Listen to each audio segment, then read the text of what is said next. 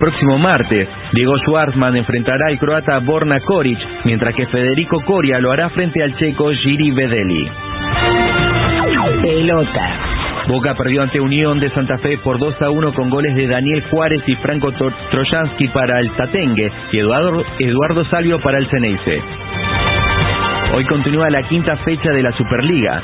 La fecha comenzará con talleres contra Central Córdoba y Defensa y Justicia con Vélez desde las 15.30. A las 18, Estudiantes recibirá a Newell's y Colona Huracán.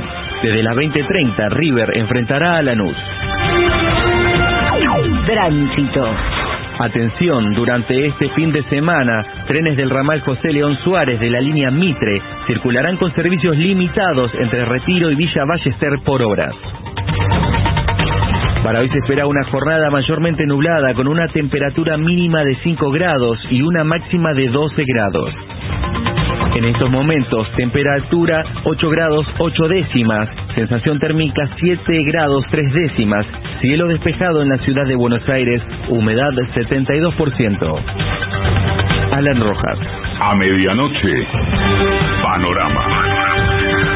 750. Derecho a la información.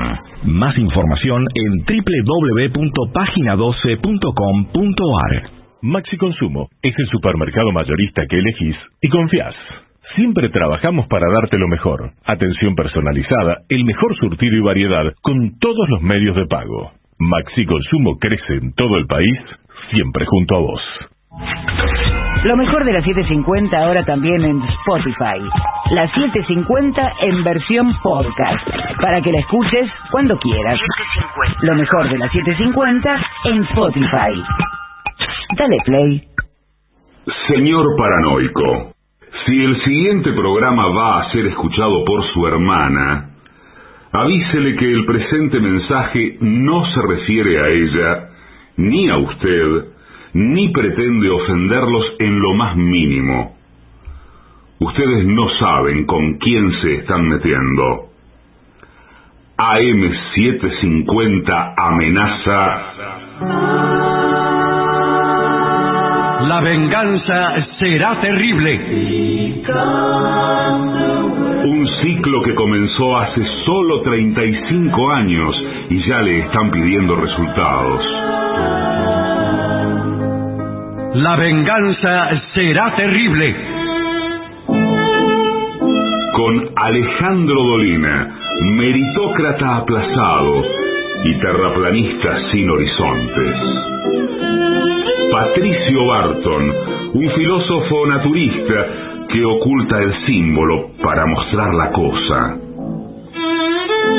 Y el temido regreso de Gillespie, el que salió de devoto con un traje a rayas y el saco roto. La venganza será terrible. Canciones por el trío sin nombre. Ale Dolina, Martín Dolina y Manuel Moreira.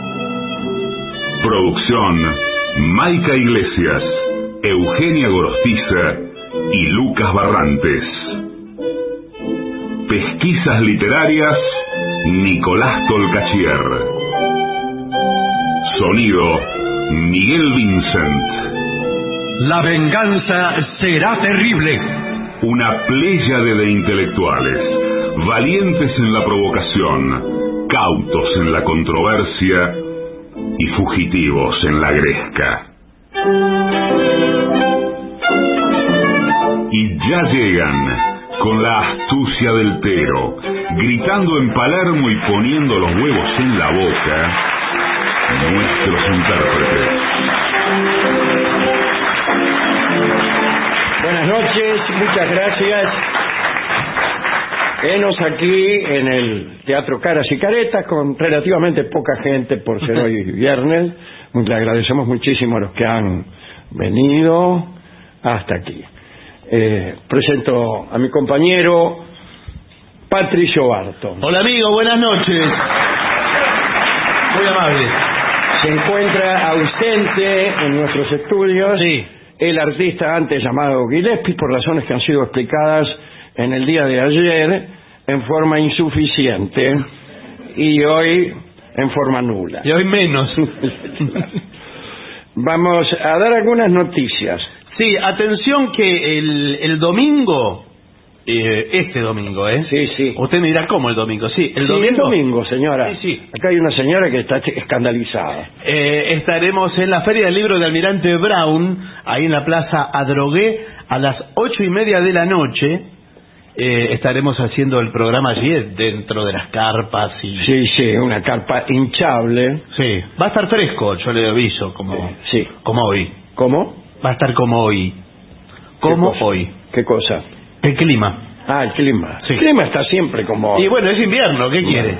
Eh, en, la, en ausencia de Gillespie, Sí, nos acompañará Jorge Dorio. muy bien. Así que aquellos seguidores de Jorge Dorio que, que no pueden encontrarlo aquí, deberán trasladarse a la localidad de Adrogué Sí. para disfrutar de su presencia. En cambio, quienes detestan a Jorge Dorio Porque... y desean alejarse lo más posible, deberán abstenerse de pasar por ese lugar. Sí, pero ni hay, ni hay que decirlo, los seguidores de, de- de Dorio son turbas enardecidas Sí, sí. y fanáticas Por supuesto. eh, que van a copar la parada. Sí, que él, es- él se encarga de azuzar. Sí. Para Señores, hay que decir también que este jueves 30 se estrena en el Cine Común la película Aluvión. ¿eh? Es la ópera prima de la productora Ame Blanco. Ah, es- Es una película escrita por Gonzalo Campos y Adriana Valetti. Según se me dice, son seis historias eh, ocurridas durante el día de protesta a la última reforma previsional a lo largo del país. ¿no? Estos seis cortos, digamos, se han hilvanado y eh, el trabajo lo ha hecho un grupo de estudiantes de la Universidad Nacional de las Artes y será estrenada con orgullo por, por esta gente en el cine Gomón. Eh, esto será, la película está dirigida por Alejandro Mañone, Paula Carabaño, Roger Pivetta y otros este, colaboradores que han participado. Es una película que despierta nuestra simpatía, ¿no? Por la forma en que ha sido realizada por un grupo de estudiantes que han trabajado a pulmón. Y repito, ¿a qué hora? No es posible saberlo.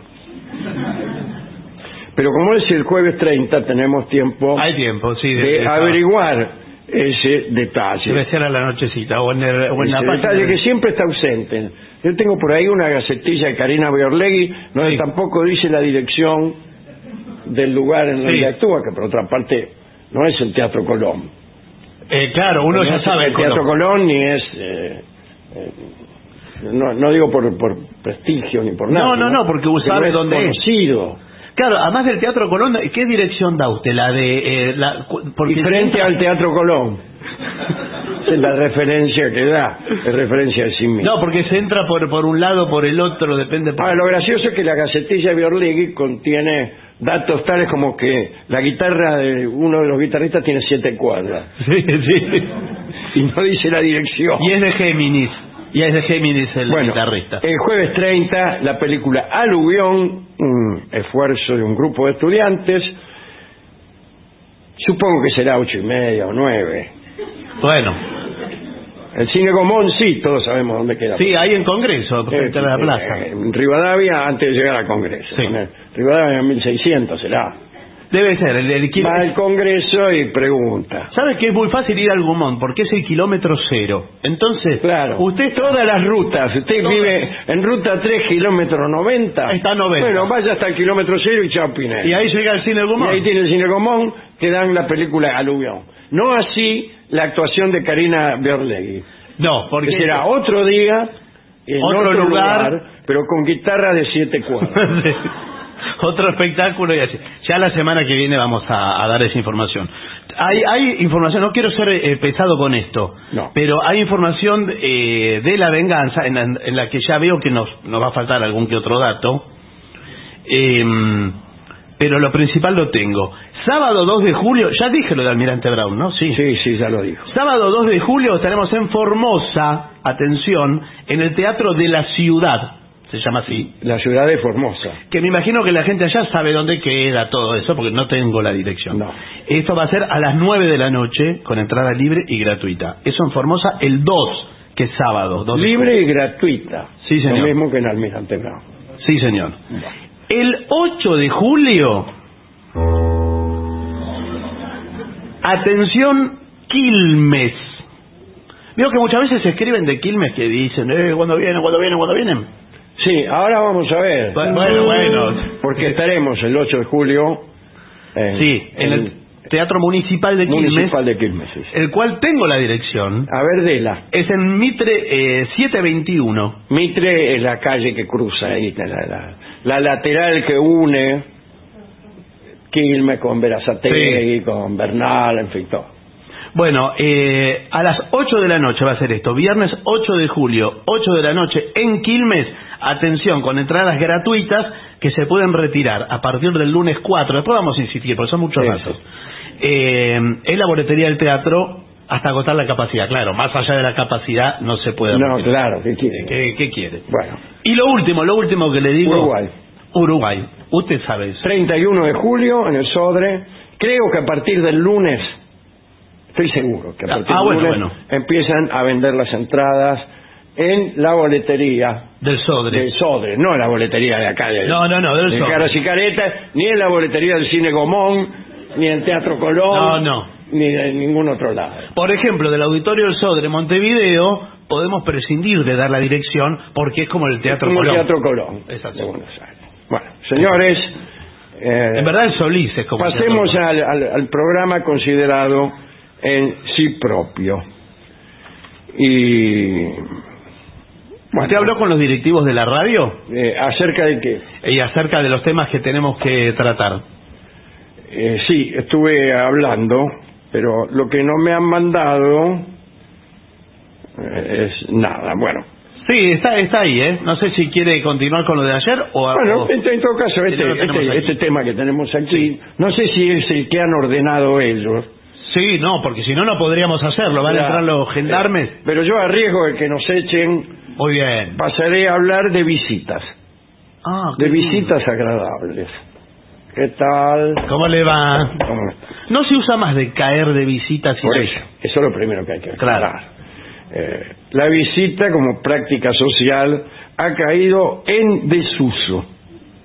Sí, señor. en desuso ya está mal visto. Hasta el punto ha caído en desuso que está mal visto que venga uno a golpearte la puerta, no importa la hora que fuera. No, no importa. Ya no hay timbre en las casas. Eh, No hay timbre, si a las casas le golpea- timbre. ¿Para qué? Si usted no va a atender igual. Claro. Pero si a usted le golpea la puerta, digamos, un Gillespie, ponele, Sí, yo no lo atiendo. un domingo a las 4 de la tarde y usted lo espía por, la- por el visillo de la ventana y ve Sí. que es Gillespie, no sale. No. Si me entero que viene, me voy antes. no sale y está bien que no salga, dado que se trata de un hecho antisocial.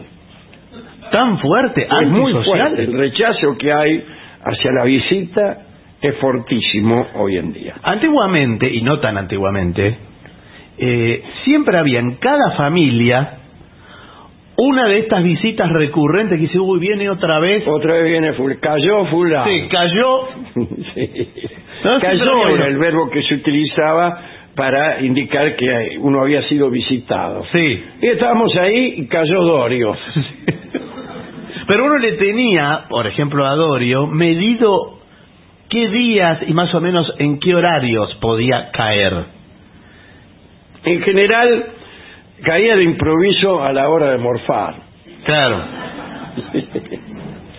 Bien, pero vamos a ver lo que pasa en el hipotético caso es que uno vaya a la casa de amigos o familiares eh, por el motivo que fuere, ¿no?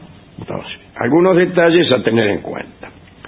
Siempre que sea posible y para evitar llegar en un momento inoportuno, Sí. Por ejemplo, ¿cuál es un momento inoportuno? Cuando están comiendo. Eh, cuando están comiendo puede ser Cuando está con su novia. eh, tráfico carnal con su señora esposa. Ah, bueno, eso es lo, pe- lo peor. El dueño de casa está verificando el débito conjugal con su señora esposa y usted...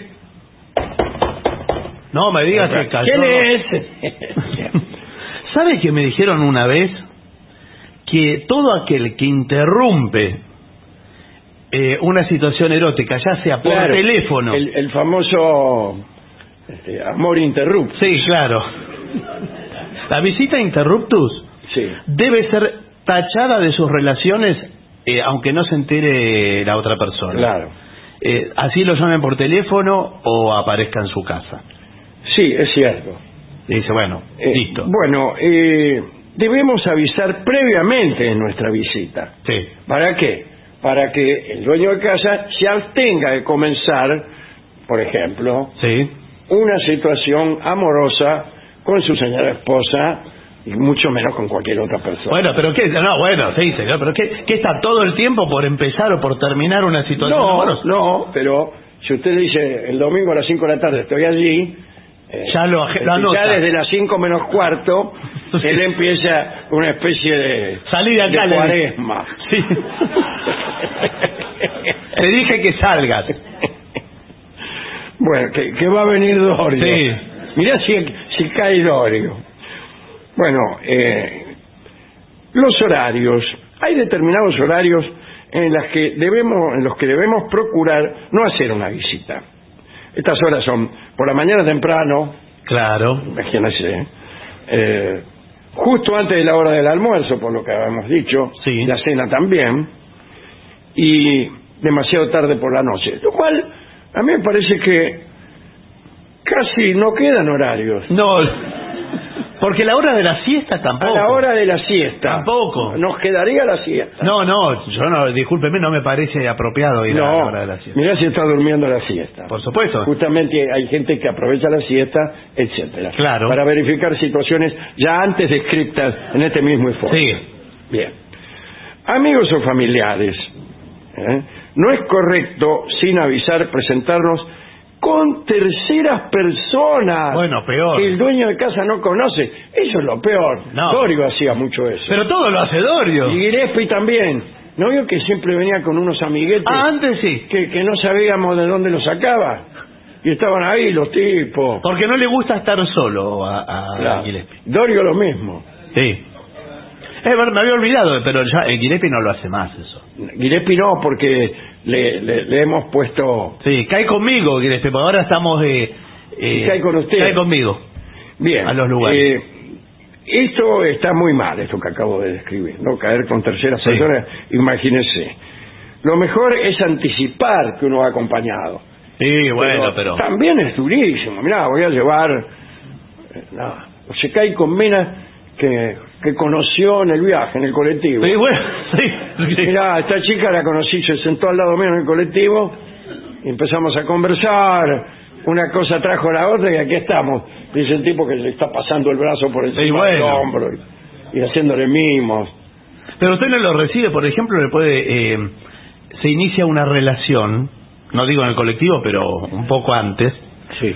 y le dice a la chica, Dorio le puede decir, o Gillespie, eh, escúchame, voy, a, voy para lo de Dolina, ¿vamos? Vamos, sí. Vamos. A mí me parece y bueno, una eh, propuesta amistosa. Y bueno. Este, si usted considera la relación de Dorio con la chica, está bien. Claro, desde No, esa perspectiva eh, está bien. Ahí estamos los dueños de casa que somos nosotros. Claro. A nosotros nos tiene que caer mal. Pero si le lleva Y, por... y peor nos cae que la chica nos guste. Pero si le lleva, por ejemplo, helado, un kilo de helado. Yo no me llamo un kilo de helado. Bueno, bueno, pero ¿qué? Bueno, un kilo de helado, eso forma parte, digamos, de otra, De otra de etiqueta. otra cuestión. No es obligación No. llevar algo, pero un detalle puede ser. Si se siente en falta un poco, pues bueno, no te avisé nada. Claro. Mira, vine con, muy- con una mina, ya lo dice, que es esta. Sí, sí, ya sé. La hace así, ¿no? Claro. Pero traje un kilo de helado. No, pero no, no puede decir pero. El pero no, ¿no? No va el pero.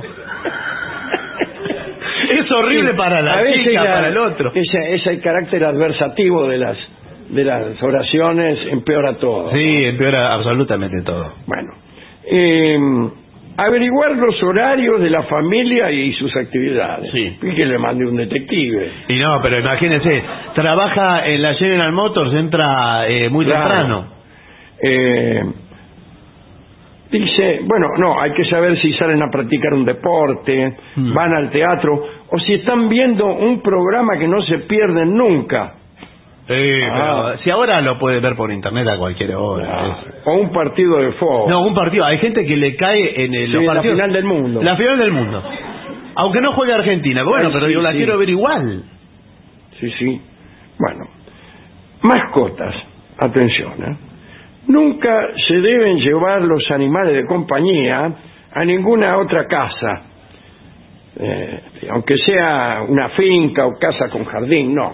Sí, porque muchos le dicen, bueno, como tenés jardín, Claro. Eh, vinimos No, con el perro. Por ahí al tipo no le gustan los perros, Sí. o es alérgico a los gatos. o tiene un animal que se pelea también con el perro. Claro, el, el perro, es de la casa eh, tiene una sujeción menor que la de las huma- los humanos Sí. eh, y no resiste las emociones. No, bueno. Entonces cuando viene un perro ajeno, lo ataca. Y ahí se producen unas peleas de perros mientras usted conversa, Sí. conversa de cine. Siempre me gustó Godard. Pero, ¿de qué tiene que ver? ¡Salí! Además veo que el, el dueño de perro, Sí. que no tiene un nombre el dueño de perro, ¿no? No, ¿Cómo podríamos denominarlo? El... el amo del perro. El perrero. La palabra amo Sí. fea, ¿no? Bueno, el, el, el dueño del perro considera que su perro es maravilloso. ¿Cómo va a ser fea la palabra amo? sí. Ejemplo, te amo. Entre Bueno, paréntesis, Stendhal en eh, eh, Le Rouge et Le Noir. Sí, bueno, pero el uso de pero el uso de amo en el, en el sentido que dijo usted sí es feo. Sí. Pero yo le digo, el, el dueño del perro siempre considera que su perro es maravilloso. Y no sé, Sí, y le dice a la visita, eh, Sí. lleva a una casa, no me haga decir a cuál, pero eh, por determinadas circunstancias iba muy seguido a una casa, en una época de mi vida. Sí. Le puede pasar a cualquiera. sí, sí. La Bueno. verdad que nos deja una sensación un poco extraña, ¿no? Bueno, no, no, pero no es un poco extraña. es Todos nos estamos preguntando ¿a qué, a qué iba este tan seguido y por qué no dice de quién era la casa. Seguro que No, no. Bueno, pero el caso es que ella tenía un perro gran danés Mm. que es casi como un pony de tamaño. sí, del tamaño de un caballo pequeño. Y que se me tiraba encima, no ella, sino el perro. Claro. Y me lamía. Y. ¿Cómo se llamaba? ¿Me la mía? No. Y movía la cola. No me diga. ¿Qué les dije? Me contente, no. Y ella.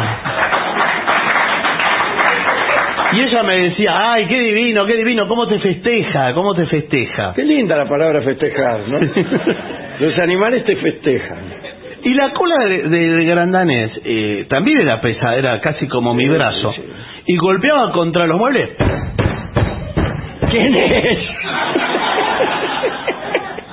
La cola del gran grandanés. La vieja Inés. Es más, eh, dejaba un, un reguero de, de baba No, claro. alrededor, como un Es- charco. es- cuidado, eso que usted está diciendo es central. Y, sí, La actitud eh, de- del visitante con las mascotas del dueño de ajenas. casa. Uno le quiere dar una Eh, patada al perro eh, ese. que- bueno, a mí no me gusta que me laman No, a mí tampoco. los perros. Sí. Y que le muevan la cola. No, tampoco. Y bueno, por eso. Y, y uno siente la necesidad de poner una cara más o menos simpática mientras el perro lo oveja. No la oveja. No. Lo deja a uno. Lo deja a uno. Pero además, sostener el diálogo y la relación, eh, casi le diría, corporal, proxémica, con ella, todo el tiempo con la interferencia. La presencia del perro del. La hiperpresencia del perro. Y, y la celebración de ella, diciendo, mirá, que, ay, qué divino, qué divino. Claro, los comentarios lo hacía sobre su perro y no sobre usted. Sí, todo sobre su perro. Como era su aspiración, me imagino. No, y en, re- y en relación con Bueno, ¿para qué visitas, señoritas? Para que éstas hagan comentarios acerca de uno. Bueno, claro, Ay, pero- qué ocurrente eres. Ay, qué maravilla, cómo te amo, qué sé yo. Pero mirá como, mirá como el perro eh, te, te pone de espaldas Sí. y se instala sobre ti como si fueras un almohadón. no, y ¿sabe lo que hacía? Además, iba el perro a un lugar hacia eh, que no estaba al alcance de mi vista y traía eh, unas botellas de gaseosas de, de plástico todas aplastadas. Eran estaban sus juguetes. Claro, y ella me decía, ay, te trae eso, pero qué lindo, ¿cómo te trae? Y decía, trae más, trae más. Y seguía trayendo el perro todo el tiempo. Yo nunca eh, sería el novio de una dama cuyo perro me trajera botellas de gaseosa mordida. Yo no dije que he sido el novio de esa dama. No, que pero todos nosotros lo hemos conjeturado. Niños, siguiendo ¿Qué? con, con la pirámide zoológica.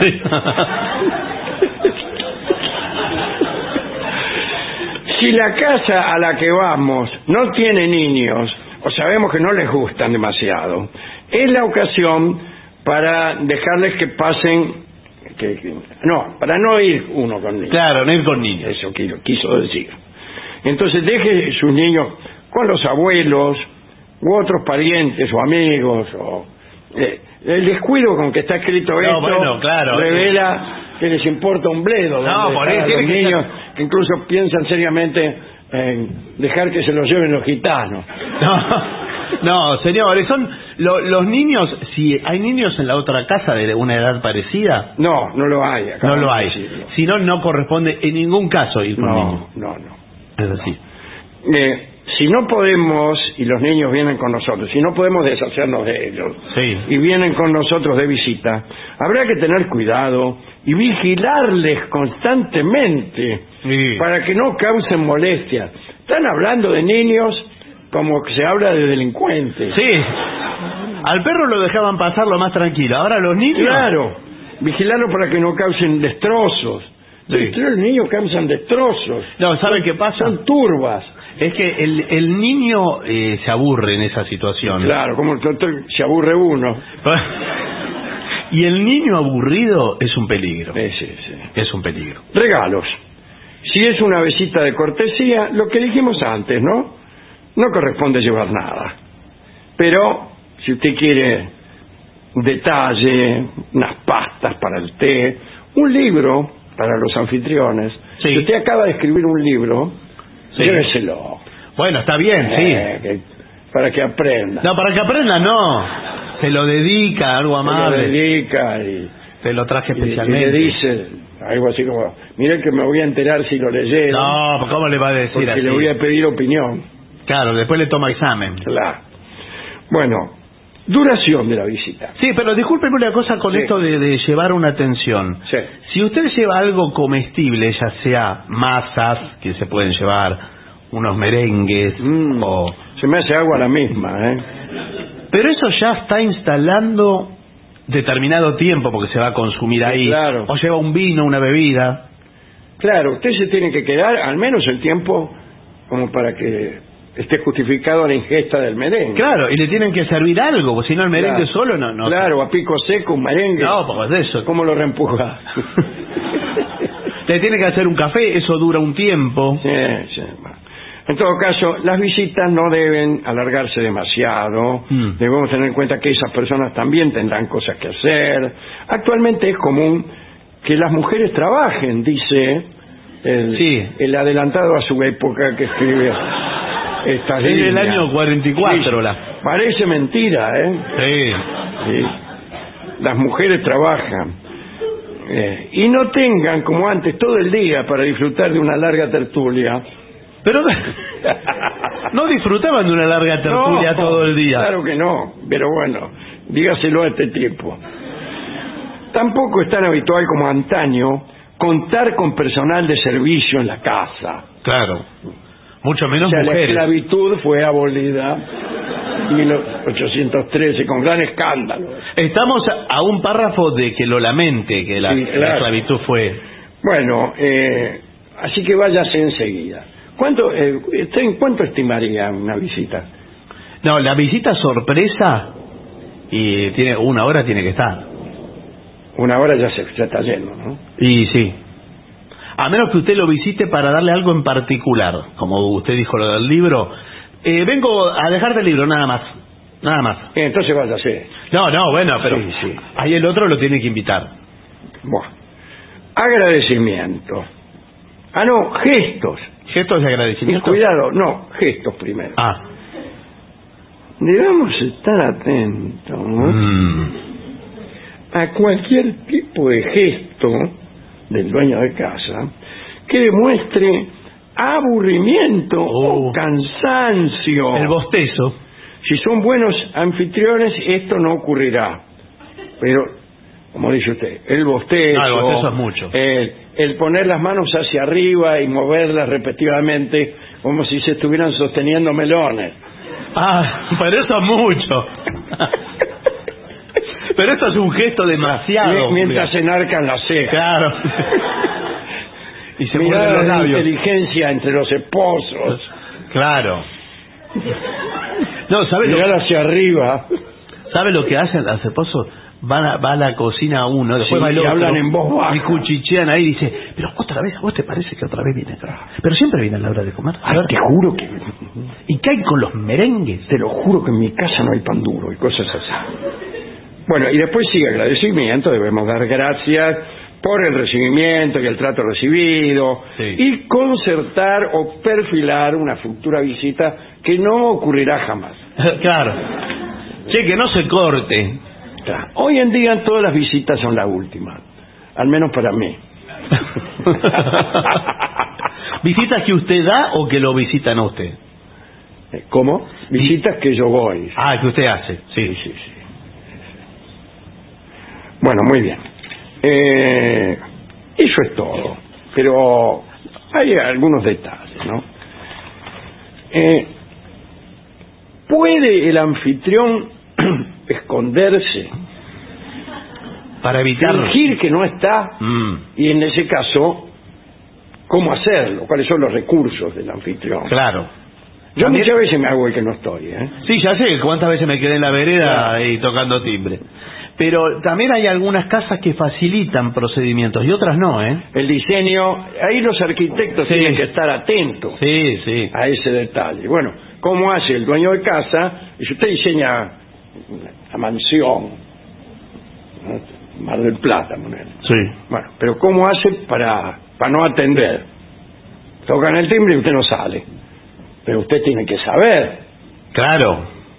Hay casas que tienen la ventana eh, pegada a la línea de la vereda y la persona mira para mira para adentro, escucha. Escucha, ¿Quién- quién está oye los pasos. Sí. A veces huele porque en la cocina están Sí, haciendo hay olores. Sí. Um, lo mejor es tener un dispositivo tecnológico, lo que se llama una pantalla, Sí. en el fondo. Ah, y usted tiene una cámara adelante y ve la quién cámara está. adelante y usted va al fondo de la cocina y, y ve que, que está Dorio acomodándose los bigotes y, y así flexionándose, preparándose para entrar en acción. Claro. Y ahí es cuando no sale. En principio no sale. Ahora, hay visitantes para quienes este no salir no es una señal suficiente. No, por supuesto. Se creen en el caso de insistir. ¿Qué piensan? ¿Que uno no oyó el timbre? No. Que uno lo oyó, pero no decidió si va a salir. Entonces tratan de presionarte. Incluso la segunda vez que toca el timbre, eh, ay, yo, yo tengo mucha oreja para oír timbres. Eh, hay énfasis.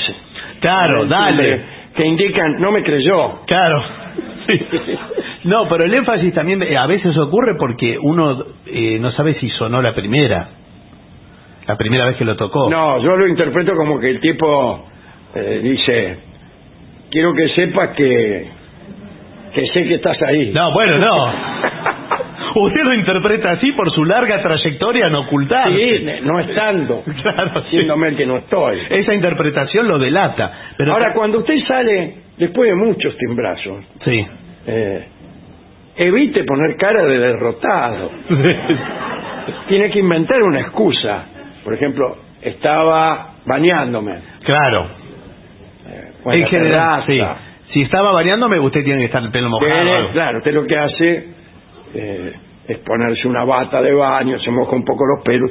¡Ay! Estaba en el baño, dice. No, también si usted tiene auto, usted es dueño de casa, digo, ¿no? Sí. Y ve el auto estacionado. el- Claro, Qué bien. saben que está. Le dice, claro, y el auto está acá y además está caliente. ¿Eso qué tiene que ver? Porque, no, no, sí, tiene que ver. Ah, el auto. El, el motor, el motor. Porque usted para verificar, el que llega, el visitante que insiste, Sí, además. claro, si está parado ahí hace mucho. Claro, entonces toca y dice, pero acá la parrilla está caliente todavía. Este, este llegó recién.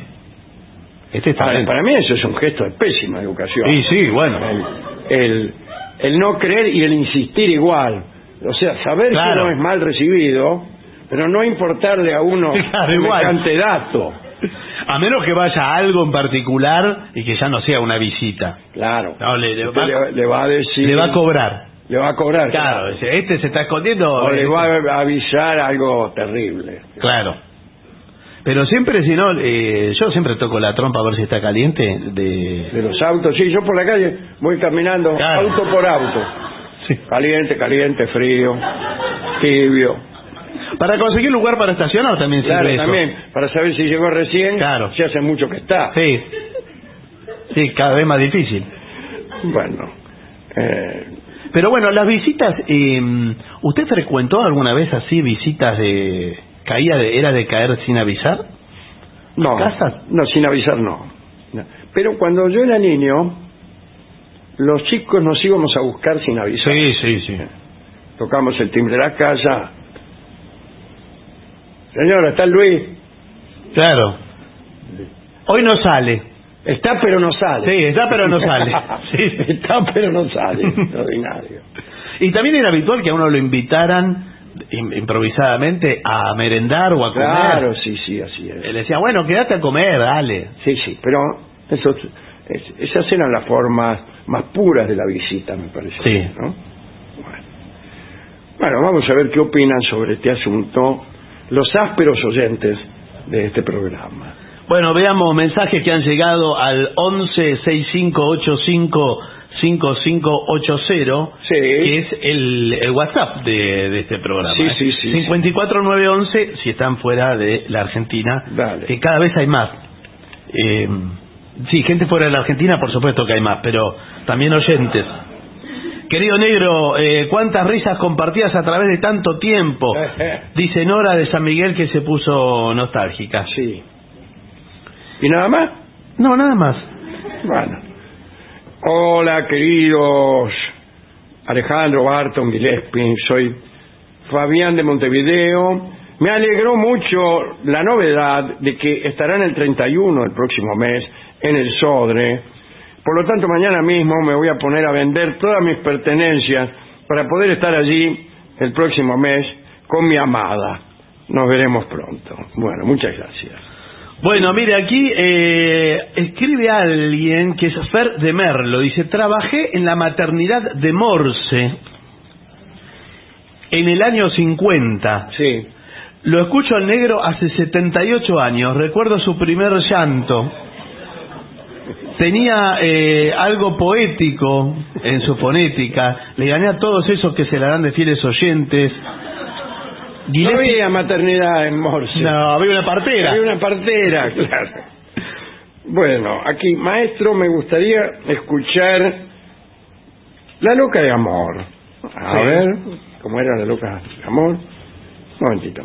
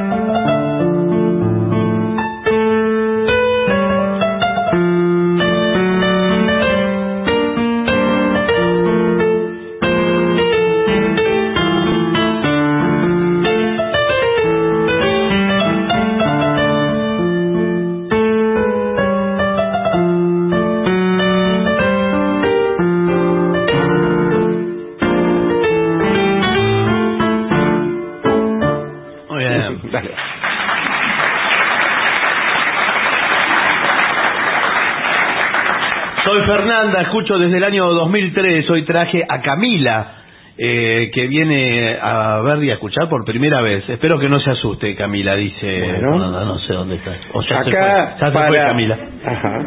para Laura, de parte de Uriel, tu amor de Charlie, se lo vamos a pedir al tío. Sí, y dos gardenias pide Sofía. Mire, no, no puedo cantar. Dos gardenias para ti. Bueno, eso. Lo cantaba Gregorio Barrios, me parece. Mm.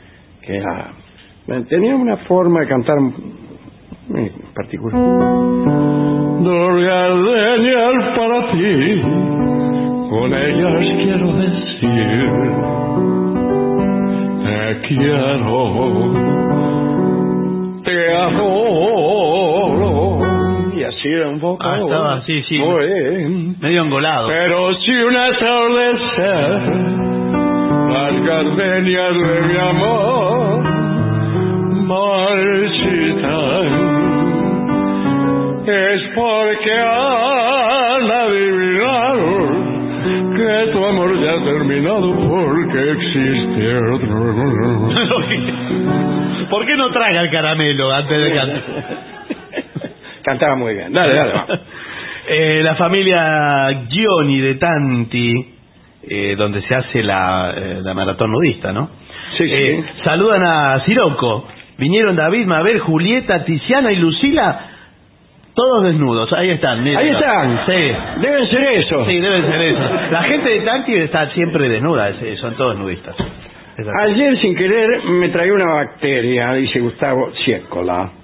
Eh, entre nosotros dice, no tiene gusto nada y no me cayó mal. Saludos de Montevideo. Habla Sí. de la, ayer hicimos todo un, una cosa, un informe que hoy continuaremos. O continuaremos porque hay Hoy muchos... continuaremos con informes sobre el cuerpo humano. Sí, cómo funciona el cuerpo humano que finalmente no sabemos nada. nos No, no sabemos nada sobre el cuerpo. No. Tanto que andamos tocándolo y todo.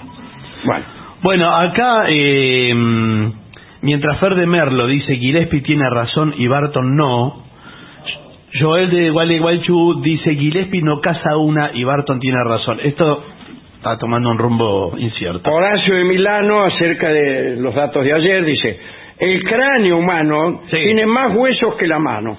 ¿Cómo puede ser? 29 a 27. Ah. O el pie, 26. Ah, ¡Ay! me da ganas de clavarme un hueso. Me duele. Bueno. Eh, buenas tardes. Soy el pescado que se ahogó en el agua. La idea de Pirandello es una idea poética hermosa y creo que en el amor funciona y es cierta. No sabemos cuál de las tantas ideas que ha tenido. Pirandello. Pero sería una tragedia trasladarla a la política, la moral o la justicia. Los genocidas de la última dictadura, que aún andan sueltos por ahí, bien podrían argumentar que ellos ya no son esas personas que cometieron los crímenes. ¿eh? Lo peor es que esa traslación ocurrió. Se llama posmodernidad, está muy bien. Eh, se refiere a una idea no exactamente pirandeliana, ¿no? Eh, la idea de que uno se sucede a uno mismo, que uno ya no es el mismo que era hace 30 años, que ha cambiado tanto que podría decir que es otra persona. Lo que pasa es que eh, le falta la aclaración inicial, que es la justificación de esa continuidad, que en cierto modo es falsa, es la justicia, es la responsabilidad jurídica. Claro. Uno debe honrar las deudas que contrajo a los 20 años, por más que uno ya no sea esa persona.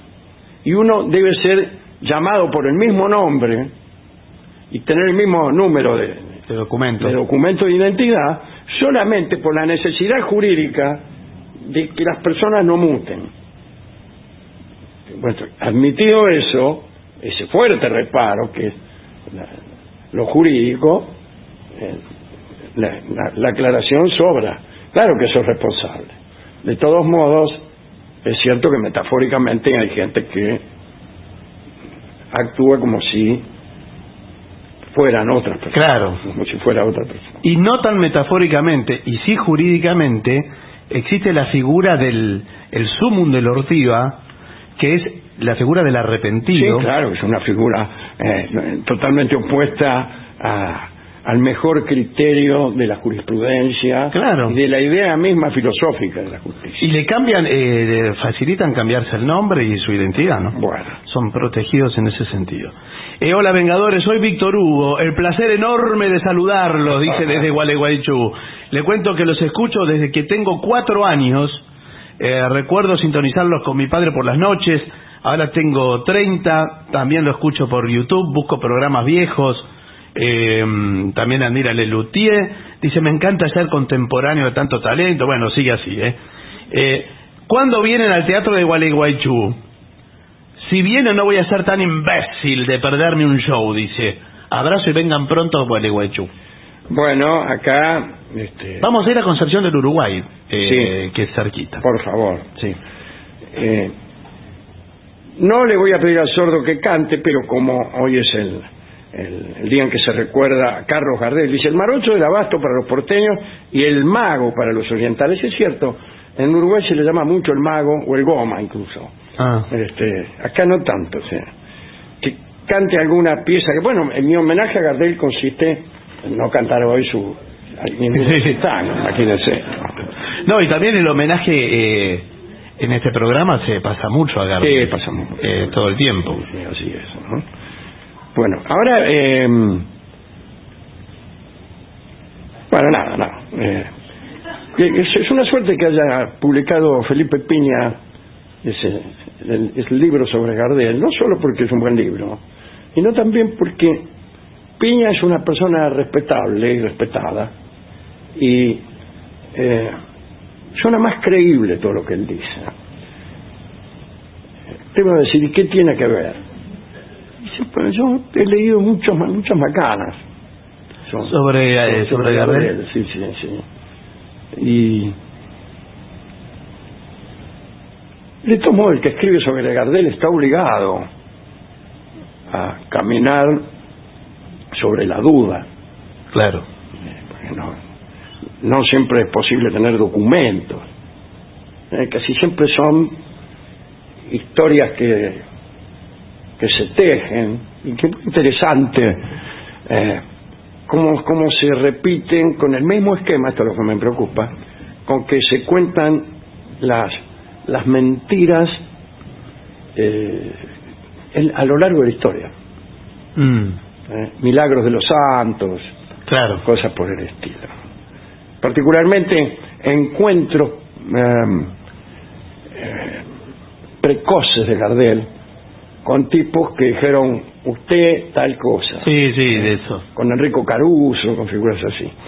Por eso me gusta tanto una foto de Gardel, que es una foto grupal muy, muy concurrida, eh, tomada en Niza en 1932 y hay muchas mesas en el lugar. Y en una mesa, en el fondo, está Gardel con Chaplin. Ah, mire. Él solo con Chaplin, en esa mesa. Nada más.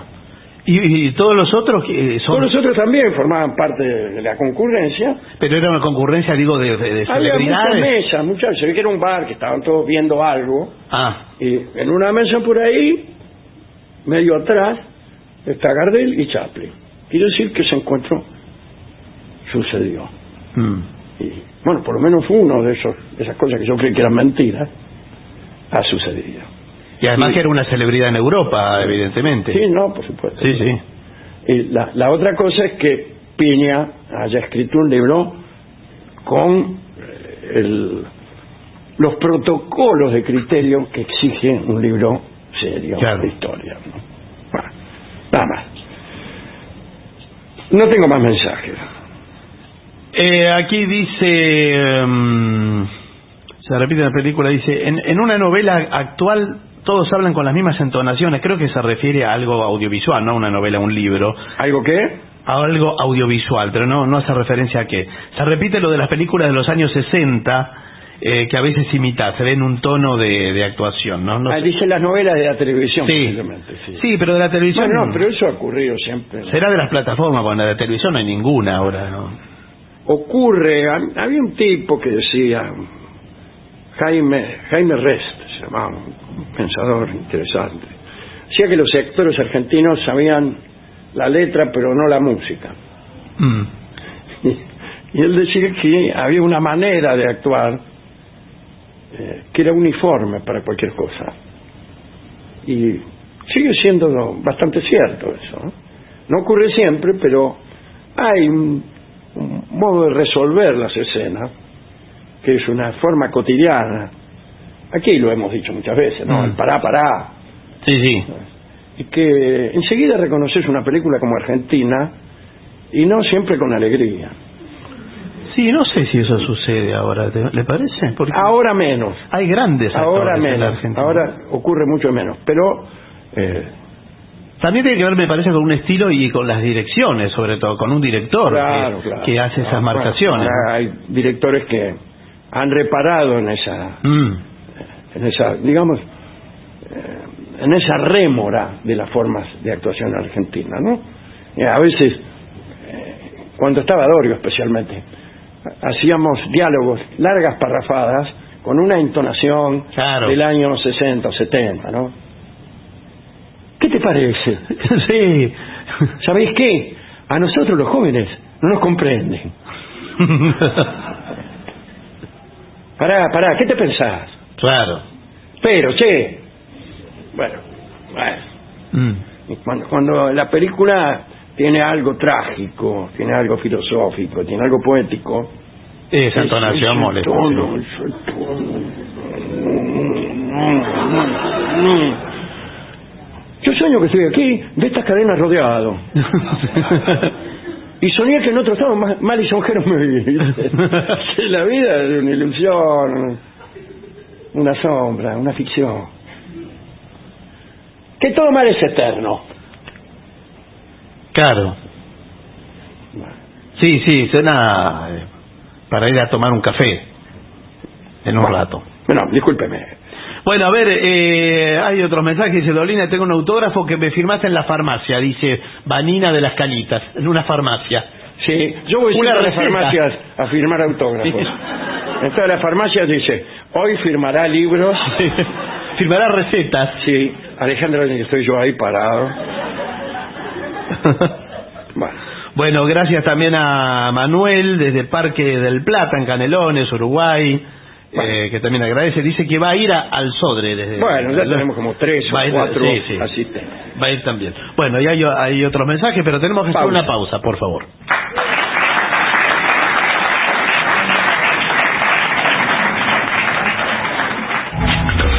Lo mejor de la 750 ahora también en Spotify. La 750 en versión podcast. Para que la escuches cuando quieras. Lo mejor de la 750 en Spotify. Dale play. AM750. pero no imparciales. AM750.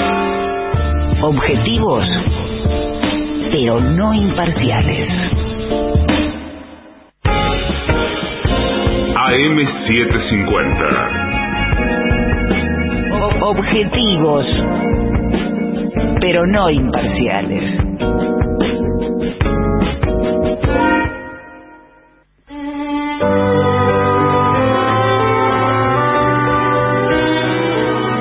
Continuamos en La Venganza Será Terrible. Estamos en Buenos Aires, en el auditorio Caras y Caretas. Eh, recuerden que el domingo estaremos en Adrogué, en la plaza de Adrogué, en la Feria del Libro de Almirante Brown. Será a las ocho y media de la noche con entrada libre y gratuita. Hablaremos hoy del cero. Del cero. Podríamos empezar diciendo que eh, la numeración escrita es probablemente tan antigua como la propiedad privada, dice Mm. un poco exageradamente esto, ¿no? Eh, porque puede haber nacido, calcula los hombres sabios, con el deseo del hombre de llevar cuenta de sus rebaños o de sus otros bienes. También dice por aquí que tal vez los números escritos aparecieron antes que las letras escritas. Mm. Mi respuesta es, mm, Y por ejemplo, cuando nos encontramos en el caso de que las letras representen números, que alfa sea uno, por ejemplo, significa esto, que, que alfa fue inventada para, para el uno, no, significa que las letras ya estaban ahí y los números no. Pero lo que pasa es otra cosa. En realidad los primeros números no eran signos, sino rayitas, incisiones sobre un palo, porque había que, con- que contar las ovejas. pues. Claro. Entonces, un palo, incisiones, o rayitas en las piedras. La chacarera, incisiones sobre un palo, es ya conocida por todos ustedes.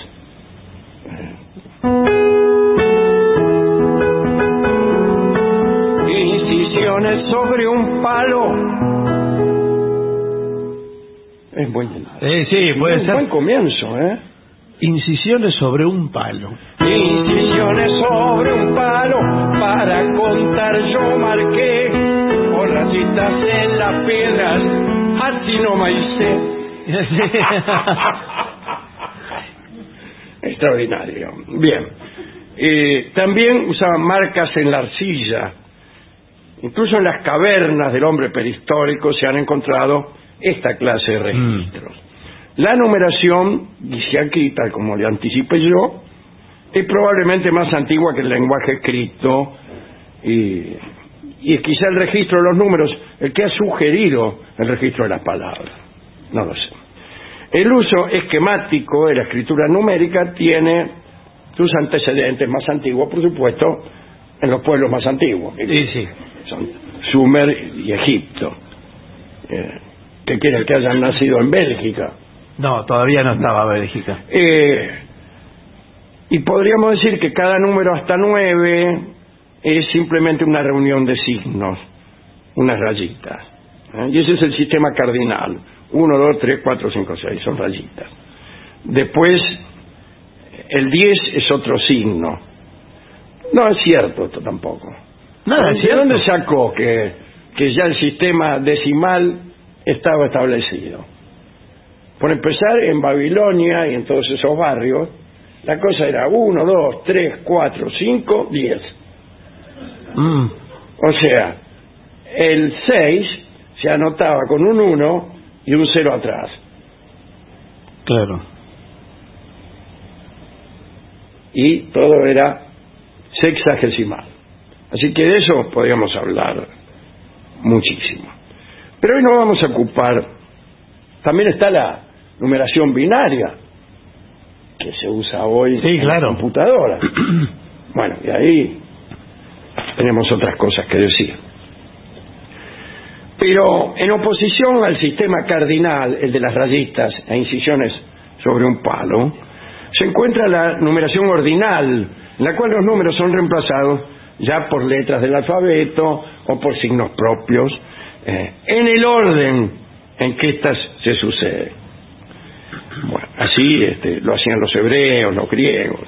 Ya no eran rayitas, era una letra, un signo que reemplazaba al 1, al 2, al 3.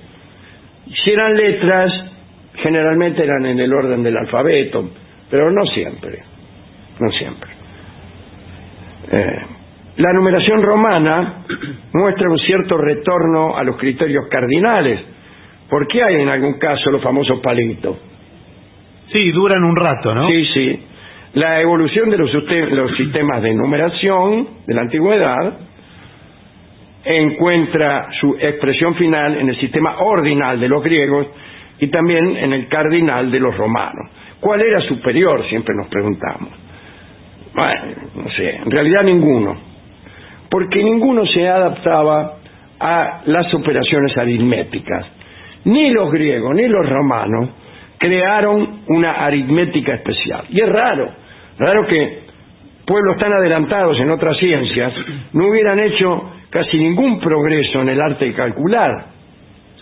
Tanto es así que la dificultad de los cálculos en aquellas civilizaciones era enorme. Un tipo capaz de hacer cuentas era considerado con muchísimo respeto. Por ejemplo, un mercader alemán ya más adelante, ¿no? Incluso en la Edad Media. Ponele, un mercader alemán tenía un hijo y deseaba darle una educación comercial. Y si el tipo deseaba que su hijo aprendiera suma y resta, lo mandaba a una universidad alemana. Y si en cambio lo quería especializar en multiplicación y división, lo mandaba a Italia. Así estaban las cosas. ¿Cómo se multiplicaba o se dividía en aquel entonces? Me preguntará usted. Sí. ¿Cómo se multiplicaba y se dividía en aquel entonces? Eh, en general se duplicaba. Los tipos Mm. sabían duplicar. Entonces, la multiplicación era una serie de duplicaciones y la división era descomponer un número varias veces en dos partes iguales. Entonces ahí iban progresando. Por ejemplo, para multiplicar 46 por 13. Ya. Sí. Bueno, primero hacían 46 por 2. Contaban, eh, le daba 92. Después multiplicaban 92 por 2, le daba Por dos. 184. Y así se iban acomodando, sumaban todo y al final les quedaba 522. O no, no 552 no. Bueno, hice mal la cuenta. ¿no? Tendría que haber hecho el colegio en la Edad Media, hubiera Sí. sido más. El caso es que era mucho lío. ¿Para qué? Para una multiplicación de porquería. Quiero decir que los cálculos que hoy en día hace un niño con facilidad exigían la intervención de un especialista. ¿no? Ahora imagínense la industria, el comercio, la propiedad, este, la tenencia de esclavos de los libriguardes, requerían cálculos complicadísimos. Eh, para contar gente, para contar rebaños, se ha encontrado, por ejemplo, en Madagascar, cómo hacían para contar soldados. Lo hacían pasar en fila por un pasaje estrecho. Y por cada tipo que pasaba, tiraban una piedra dentro de un tacho. Claro. Pum, pum, pum. Pero cuando se juntaban 10 piedras, eh, vaciaban ese tacho y ponían una piedra más grande en otro tacho. Y eso ya eran 10 Ya eran las decenas. le harán las decenas. Ese método estaba a un solo paso del cuadro contador, del ábaco, Sí. ¿eh? que es un cuadro plano dividido en columnas paralelas que representan un orden decimal distinto. Las unidades, las decenas, las centenas. Ahí está el cuento de Borges, eh, Funes el Memorioso, y cuenta Borges que Funes le había puesto nombres a todos los números. Por ejemplo, el 3 era, no sé, el negrito Timoteo. Mm. El 7 era el manto celeste. Y no sé, por ahí números de tres cifras. El 374 se llamaba la querencia. Pero eso no era un sistema nu- numérico y Funes no lo sabía. Porque en realidad 374 es este, cuatro unidades, siete decenas y tres centenas. Mm. Y ese es pensamiento organizado. Y eso tardó mucho el mundo en aprenderlo. Pero cuando comprendió esto, las cosas mejoraron, pero faltaba algo todavía. Hasta que un tipo, un hindú desconocido, descubrió el principio de posición. Y sin, sin este invento ningún progreso en la aritmética hubiera sido posible. Y ahí, en donde faltaba todavía una cosa que era un signo, que significaba nada. Ahí está el cero. O sea, estaba la posición, Mm. primero las unidades, de, de derecha a izquierda, digamos. Primero las unidades, después las decenas, las centenas. Pero si no había ninguna unidad, no había signo.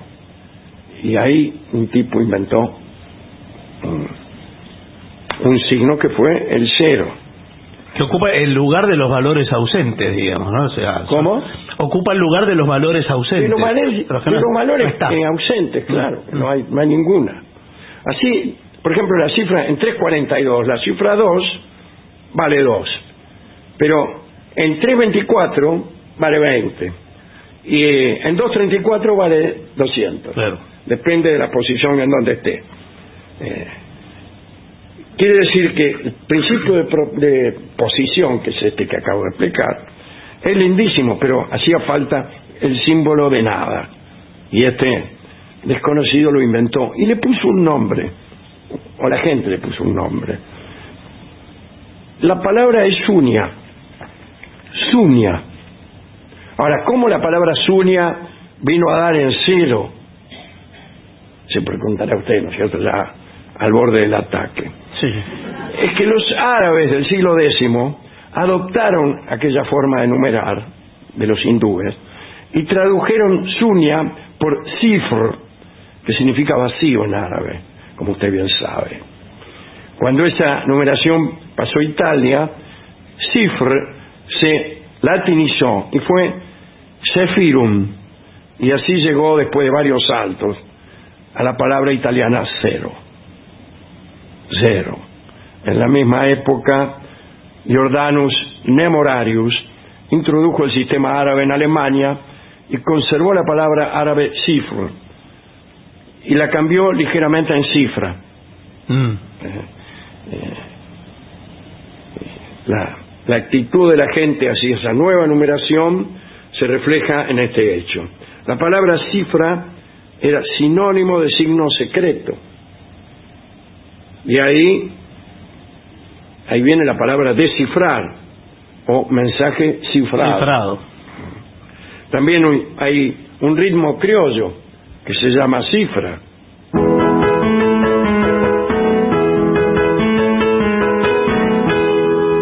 Al que me anoten un cero. Hoy nadie canta así. Mm. Nadie conoce ese ritmo. Este, hoy cifra quiere decir también cualquier signo numérico. Pero no crea que esto fue fácil de imponer. ¿eh? Recién en el siglo XVI esta nueva numeración empezó a ser mayoritariamente usada. Hasta ese siglo todavía había muchos que se resistían a los números arábigos y al cero y seguían con los viejos números romanos que desde luego tienen algunos foros donde siguen incluso viviendo, ¿no? Sí. Están en los relojes, en los capítulos de los libros. Mm. Y más bien se trata de, este, de usarlos con propósitos ornamentales. ¿no? Sí. Están más bien de adorno. Y para cifras pequeñas también, ¿no? Porque Sí, bueno. grandes... Sí, y no sirve para hacer operaciones. No. Bueno, para hacer operaciones aritméticas. Sí. Eh, para numerar reyes. ¿no? Ahí tiene, usted no pone Carlos Carlos V con un 5. No. Pone con una B corta, Carlos B. Y consigue que incluso algunos digan Carlos B. Carlos B. Sí. Había unos cigarrillos que llamaban Carlos V y muchos pedían. Deme un paquete de Carlos B. Así.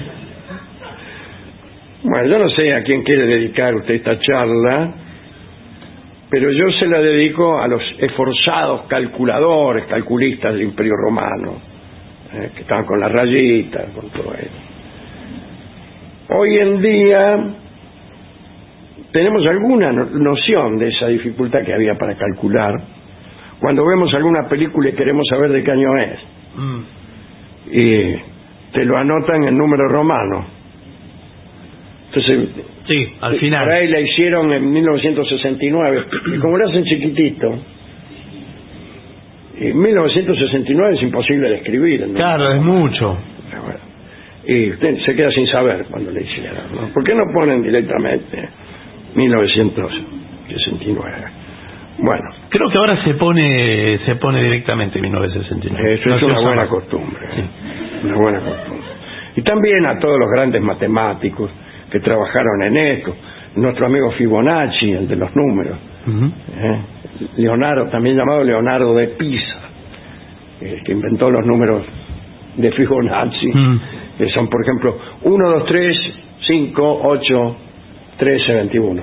¿Qué quiere decir? Que en esta serie los dos últimos números se suman y dan lugar al siguiente. ¿Está claro? Sí, sí. Cada número es la suma de los, De dos, de los dos anteriores. Sí. Bueno, en realidad es 1, 1, 2, 3, 5, 8, 13, 21 y así.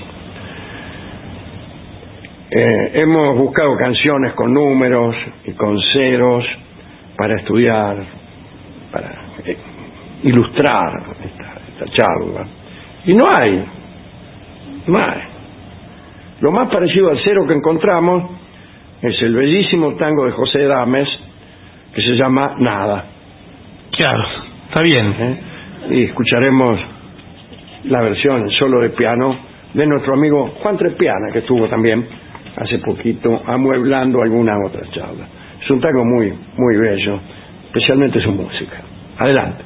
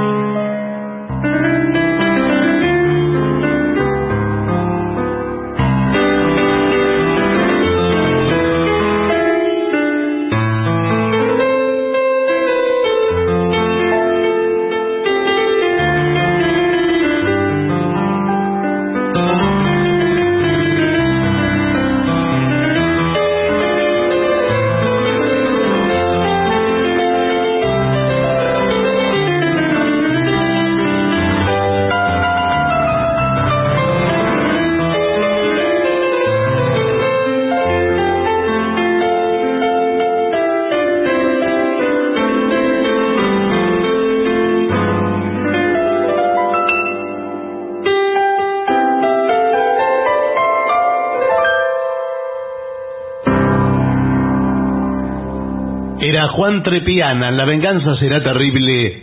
Nada.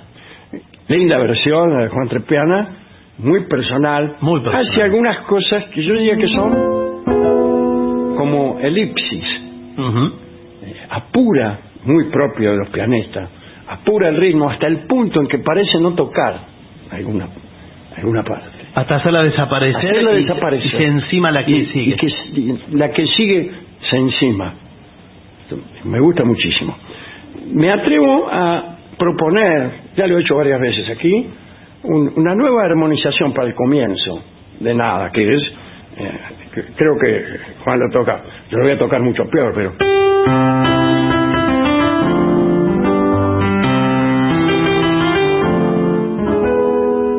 Y él lo toca.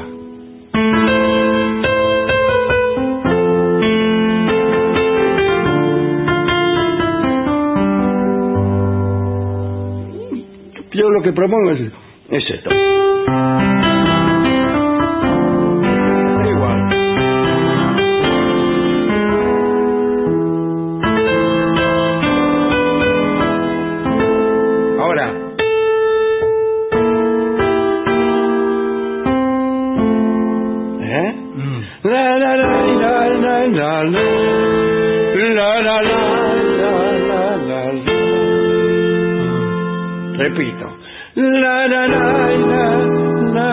La la la. Por ejemplo, Juan hace. La la la la la la la.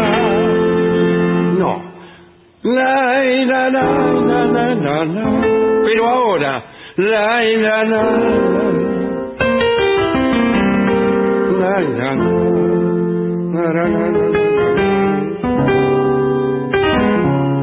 Bueno, hermoso tango esto, hermoso. Pausa.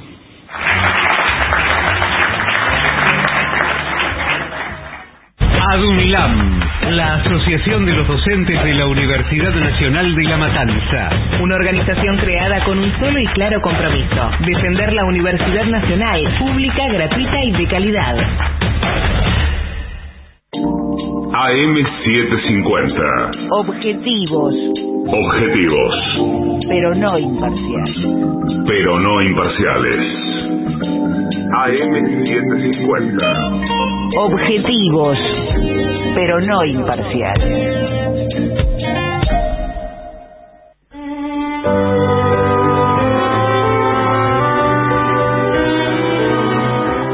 Continuamos a la venganza, será terrible, estamos en el Caras y Caretas, señoras, señores, este es el mejor momento para dar comienzo al siguiente segmento. Vamos a continuar con la serie empezada ayer, con datos cortos y fascinantes acerca del cuerpo humano. Sí, señor, al fin. Las últimas de ayer fueron acerca de los zurdos que masticaban, también eran zurdos para masticar. Sí. Masticaban con la parte izquierda de la boca. eh, y una, una muy polémica que era que si una persona no se corta el cabello a lo largo de toda su vida, su cabellera mm, mide 725 kilómetros. Sí. Que nos pareció una exageración. Sí, la, la refutamos a mano alzada. Así es. Sí. Pero vamos a continuar, vamos a continuar con una que también eh, tiene que ver no con el ser humano, sino con las sanguijuelas. Si las sanguijuelas bebieran la sangre de un fumador, Sí, se morirían. Bueno, al fin sirve para algún fumador. Aquí, de todos modos, yo no me lo creo eso. Sí, pero habría que ver, ¿eh? Porque de todas maneras, es, ¿cuán fumador tiene que ser? Porque No, no, ¿quién comprobó? Con un eh? ¿Cuánto está. hay de verdad en esto? sí, para mí es cierto. O sea, si una sanguijuela se le pega a Dorio, Ya bueno, uno por sí. hacerle un chiste, por ejemplo, le pone, le echa sanguijuelas por debajo del Sí. pantaloncito de fútbol. Sí. No, no puede sobrevivir nunca una Y sanguijuela. caerían inmediatamente muertas Sí. las sanguijuelas. Bueno, eh, en el pecado está la penitencia. La siguiente es peor. En promedio, una persona se traga ocho pequeñas arañas en el transcurso de toda su vida. Uy, yo voy por siete. ¿Ocho arañas? Ocho arañas promedio. Bueno, Hay bueno. quien se traga 16 y quien no se traga ninguno. No, bueno. eh, Ahora, bueno, por supuesto no voy a decir que sea voluntario o involuntario porque hay gente que come arañas. Pero eh, corriendo esa, ese, Ese detalle. ese, ese detalle, también eh, puede ocurrir que usted se haya tragado una y no se haya dado cuenta. Bueno, ¿Usted no la contó? No, no, no, no. Acá dice sin saberlo, evidentemente. Ah, sin saberlo sin todo. ah, saberlo. bueno. ¿Quién se va a tragar una araña sabiéndolo? No. No, usted se dio Está cuenta dando después. un dato acerca de la convivencia arácnido humana Sí. que implica la ingesta por parte del humano de ocho arañas. No habla de cuántos hombres se traga una araña Claro. en su vida. El peso total de todas las bacterias que viven en nuestro organismo es alrededor de dos kilogramos. Dos O sea, kilos. dos kilos de bacterias tenemos. Claro, cuando usted baja dos kilos es que perdió las bacterias Claro. nada más. Eh, De grasa ni. Claro, empieza la dieta del antibiótico. Sí, claro, eso dice. Pa, pa, bajé pa, dos kilos. antibiótico uno atrás de otro y por ahí al otro día ya pasa, pesa dos kilos menos. Sí. Oh, dice, soy un- otro muchacho, dice usted. Pero no olvidemos, hay bacterias Eh, beneficiosas, bueno, la mayoría. la mayoría. La mayoría son beneficiosas. Bueno, eh, los labios de una persona son 100 veces más sensibles que las puntas de sus dedos. Mm, cien veces más. 100 veces más. Depende qué si dedo. toca algo con el dedo, tiene una idea 100 veces menos clara que cuando la toca con los labios. No sé si me interpreta lo Sí. que le quiero. No, no, no, no, mire. Bien puede hacer la prueba de la bombilla, Sí, que consiste en agarrar una bombilla con el dedo pulgar e índice sí. y presionar sobre su superficie y después llevársela a la boca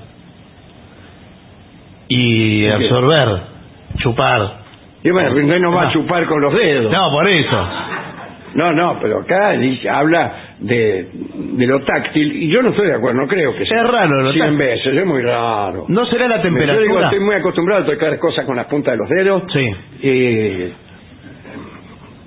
¿Y estoy qué? muy satisfecho. Bueno. Bien. Eh, un beso de verdad, dice aquí. ¿Y cuál es el de mentira? Suponiendo que hubiera besos de mentira. Sí. eh, aumenta el pulso hasta 100 veces por minuto. ¿Cómo hasta 100 veces? Hasta 100 pulsaciones. Claro, hasta 100 Si veces. vos tenés 100 veces, te morirías. Vos tenés 70, por ejemplo, Claro, el pulso. 700. Le das beso a una mina, más o menos. ¡Pah! 700. Se, se siente- Chao, que el tipo queda. se siente que explota. Ahora tiene que ser de verdad, ¿eh? Sí, Yo incluso llevo el tensiómetro, como quiera que se llame, sí. eh, para dar besos a las minas para ver si me están besando de verdad No, señor. o es un beso cualquiera. ¿Me está besando de verdad, Amanda? Pero ¿cómo va a estar con eso enchufado? Por favor. Eh, ¿A qué se refiere? Bien. Eh, durante un beso, siguiendo con este tema así erótico, Sí. una persona le transmite a la otra cerca de 280 tipos diferentes de bacterias. Pero justo que bajé dos kilos y ahora... Por fortuna, el 95% de estas, ¿Cuáles? estas, no representan un peligro para la salud. Pero antes, ya me dijo ayer que el 90% de las bacterias No hacen nada. no representaban ningún peligro. Claro. Pero en cambio, durante el beso, ese, eh, esa, ese, ese carácter benigno de las bac- aumenta al 95. Ah, bueno, muy bien entonces. Eh, así que... no Casi como mal. un antibiótico. Eh, pasemos al esmalte dental. Es el tejido más fuerte que produce el cuerpo humano. Oh, Bueno, lo felicito, ¿cómo le va? Eh, si se pudiera reunir todo el hierro que está presente en el cuerpo humano, resultaría suficiente para hacer un pequeño engranaje de reloj. Nada. O sea, nada, casi nada. Poquísimo. Y mire que tomo... el- Y el otro día hablamos que había carbón como para fabricar 900 lápices. Sí, es verdad. Sin embargo, apenas un engranaje de reloj. Poquito hierro. Respuesta, poco hierro, mucho carbón. Sí. ¿Qué le dice eso? Eh, no ¿De qué sé. le está hablando? Yo no sé. No, no sé de qué me está hablando.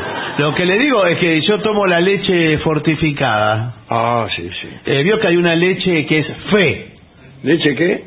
Dice leche fe, con hierro. Ah, ferrum, sí. Eh, sí, no, no. Fe, que es como se Este escribe es el, el signo. el hierro en la tabla periódica. Y, y eso no le sube un poco el engranaje, no puede hacer dos engranajes con eso. Claro, nada casi. Eso, ¿no, ¿no te hace sentir así que no somos nada frente a la magnitud del universo? No, ¿No, ¿No sentís cuando mirás las estrellas la pequeñez del hombre? no. No, yo tampoco. Bien. Un beso largo eh, Sí. ¿Le es conviene? mejor que una goma, pero de mascar. Sí, no, que una goma de mascar. Un beso largo es mejor que una goma de mascar. Ah, para normalizar el pH de la boca. Sí. Yo tenía un pH en la boca. No, no. Este es otro. Ahí en la calle del Valle y Berlucea. No, el pH le, le mide la, la alcalinidad. Sí. Si te das golpes en la cabeza contra la pared durante una hora, oh Sí. joven que escuchas este programa, Justo hoy no tengo tiempo, pero mañana... puedes llegar a perder hasta 150 calorías en una hora. Y también perder el conocimiento, me Claro. imagino, de tanto dártela. Pero no, Ese es un, el me- un método para adelgazar novísimo. El método de la cabeza contra la pared. Pum, pum, pum. Y el vecino de al lado. ¡Paren ya de adelgazar! Entre el antibiótico que se tomó Sí, y, sí. y se está dando contra la pared, Va a quedar invisible. Bueno, los seres humanos somos los únicos animales capaces de dibujar líneas rectas. Sí. Los otros animales, poner el sapo, No, el sapo no, no hace. te le hace dibujar una línea ya le toda torcida. No, el sapo no hace Eso demuestra línea. la superioridad del hombre sobre la naturaleza, no como decía usted que se sentía pequeño No, pero eso lo decía usted. comparado con las estrellas. Pero además, discúlpenme. Línea, hablemos de línea recta. Sí. Y pongamos cada uno aquí a hacer una línea recta y vamos a ver quién la Vamos a ver cómo es de recta. Porque usted habla de los sapos, pero lo quiero ver a usted en acción hacer eh, una línea Yo recta. tenía la habilidad de hacer líneas muy rectas. En el colegio me decían el recto. Vos sí que tenés suerte, te decía.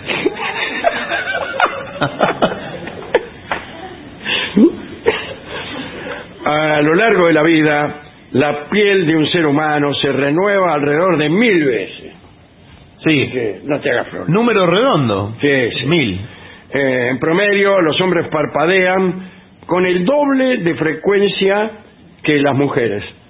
¿En serio? Sí, sí. Algunos locutores especialmente parpadean mucho. Un beso apasionado, volvemos. Produce las mismas reacciones químicas en el cerebro que un salto en paracaídas o disparar una pistola. Ah, bueno. ¿En qué ¿Usted quedamos? qué prefiere? ¿Que le den un beso o disparar una pistola? O saltar en paracaídas. No, saltar en paracaídas. Bueno, depende de la situación, pero un beso de verdad también es este, ¿no? Sí, tiene que ser un beso, escuchame. Sí. Para que me des un beso así, prefiero disparar una pistola.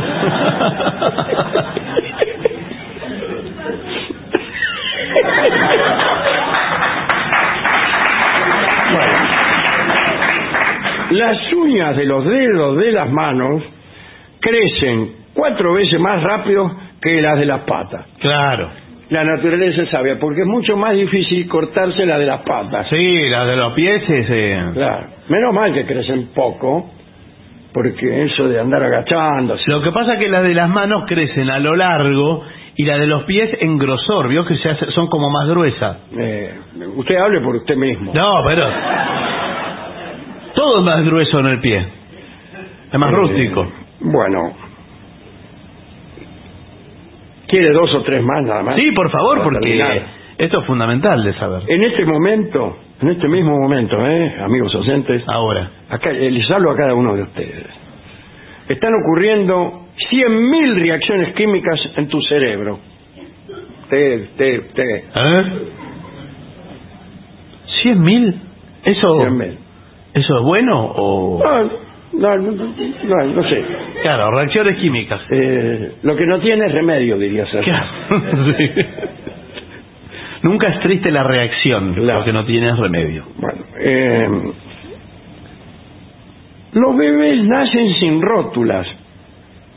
Estas aparecen entre los seis meses y el año de edad. Ah. Aparecen entre las sábanas. No, no, le aparecen ahí. Los encuentra la madre. Mira lo que encontré, la La rótula rótula. del pequeño Atilio Armando. O sea, no, no se pueden arrodillar. eh, No, no, no pueden hacer nada de lo que las rótulas hacen. Cosa que ignoro, por otra parte. ¿Y, y cómo, cómo está unido? Discúlpeme que le pregunte. Sí, no lo sé. Para que me explique la ¿Cómo anatomía. están unidas? El, el fémur. Con- No está, está suelto. ¿Está suelto adentro de la Está carne? suelto ahí a la buena de Dios. Ahora, no sé cómo de la no existencia pasa la rótula a existir. Sí, porque le crece, eso sí. como, ah, le crece, pero ¿de qué? Por generación espontánea. No, pero todo le crece, los huesos le crecen, todo. Sí, no, le crecen los huesos, pero si no había rótula. Un- un- un- un- crecer es hacerse uno más grande Sí. y más complejo. Pero la rótula no estaba. No, pero Le debe... surgió de pronto. Doctor, Para mí, ¿sabe le qué? traigo a mi hijo Atilio Armando. Sí. Eh, cada eh, de pronto, así de la nada, Le salió la rótula. le salió la rótula. ¿Qué puedo hacer? Bueno, no, está bien, es, es totalmente normal y yo eh, creo arriesgar. No, yo no arriesgaría No, no, nada. Nunca pondría en riesgo a mi pequeño. No, una... eh, una postura evolutiva en eso. Que la rótula le sale del desprendimiento de, de un desprendimiento de la tibia superior, de la parte superior de la tibia. Y ahí y eso le va creciendo. Porque mire, Lo acaba de inventar. antes Estoy harto de que los médicos me digan cosas que acaban de No, inventar. no. A mí me parece, Casi diría que no dicen otra cosa. a mí me parece que el hombre prehistórico, allá muy atrás No tenía rótula, no. No, no solo no tenían rótula, tampo- eh, te- no tenían tibia y perone, era todo un solo hueso. Todo un solo hueso y venían caminando de acá. Sí. Bueno, Y eso última, se fue- la última. Eh, no, esta no, la estoy eligiendo, ¿eh? Sí, Cosa que antes no hacía. elija la última. Eh, al nacer, el cuerpo de un bebé, por ejemplo, este bebé, Sí. Silvio Armando, tiene cerca de 300 huesos. Cuando llega a la adultez, ese mismo cuerpo tendrá solo 206. ¿Qué pasó Perdió la los otros rótula. 94 huesos? claro, tiene la rótula. Sí, sí. Bueno, pero pe- entonces fue perdida, ¿sabe qué? Se le, le sale sarro al adulto y Sí, se, le, se le va, se le van pegando Es los huesos. inagotable. se le van pegando todos los huesos. Bueno, son misterios, ¿eh? Bueno. La o última, sea, o porque- discúlpeme, eh, eh, la osamenta Sí, eh, que nosotros vemos post-mortem, Sí. estando vivos nosotros, ¿no? sí, Cuando los médicos. Ahora, cuando el muerto es otro, eh, es muy distinta de la osamenta inicial de ese cuerpo. Sí, sí. Estamos viendo una cosa muy Fíjese, abreviada. Fíjese, hablando de postmorte en la última, el intestino delgado de una persona, entiendo que se pueden impresionar algunos de los Sí, presentes. hay gente retirando. El sí. intestino delgado de una persona viva mide cerca de dos metros y medio. Luego de que ésta muere, ¿Cuál? esta, los músculos del abdomen se relajan y puede llegar a medir hasta 6 metros. De manera que una forma de verificar si una persona está viva o muerta es medirle el intestino del Sí. Si mide 6 metros, chau. Chau, ¿qué? Eh, estoy saludando al director de la radio. Pero así que seis metros eh, de postmortem, mire usted, se puede enrollar. Y con esto terminamos por hoy. Sí. Nos queda todavía una sesión de esto. eh, estamos aprendiendo juntos. Sí, aprendiendo eh, por la radio. Bueno, Gracias, Recto. eh, de nada.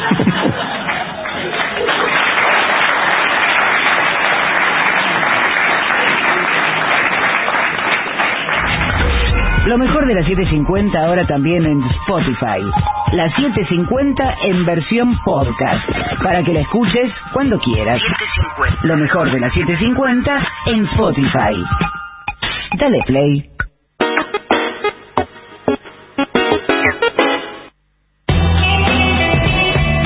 AM750. Objetivos, pero no imparciales.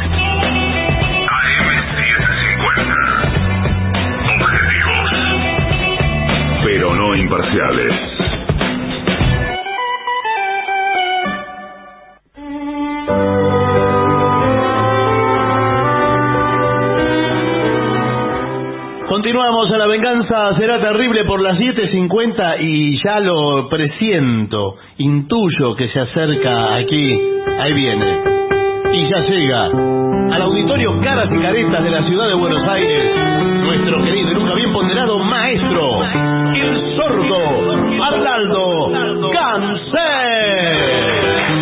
Y acompañan esta noche a nuestro querido maestro, los integrantes del trío sin nombre, Manuel Moreira. El señor Martín Caco Dolina y su. Y el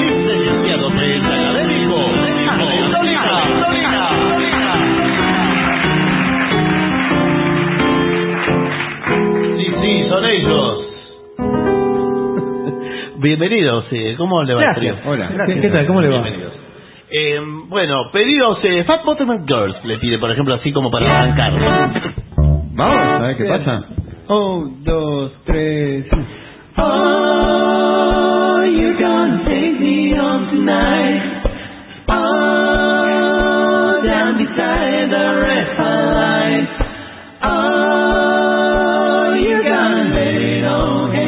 But fun girls, you make the rock and roll go round.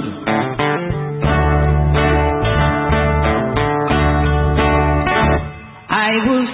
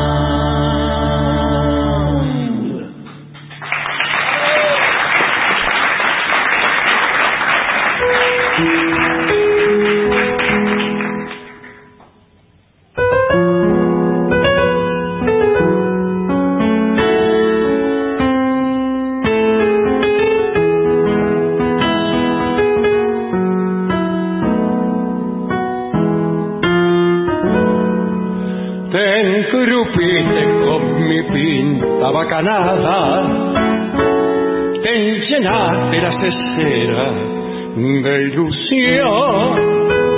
Esa noche que te tuve arrinconada, chamusando muy bajito al corazón. Te emborrajaste, era yo el rey de los pobres al hablarte de la estancia de papá, de un asilo que fundaba para los pobres y de mi auto de paseo Cadillac. Lleva cara, oí fulana, lo del auto y de la herencia eran cuentos de ocasión. La nobleza que yo tengo son cigarrillos de veinte con dos guitas de cupón. Y mi viejo, si le miras la silueta, me hago cargo de la cara que pone no es ni en sueño un fabricante de peineta, sino un viejo verdurero y calabrés. Y la instancia que te dije, Chepipiola, es así que la tenemos la ilusión. En los campos de la nuca, allá en Vendriola, un país imaginario y chacotón. Lleva cara, son macaras. Yo no tengo más riqueza que mi escasa ilustración. Unos libros bien leídos un cachito grande de alma y otro cacho de ilusión. Qué lindo, maestro. Muy lindo.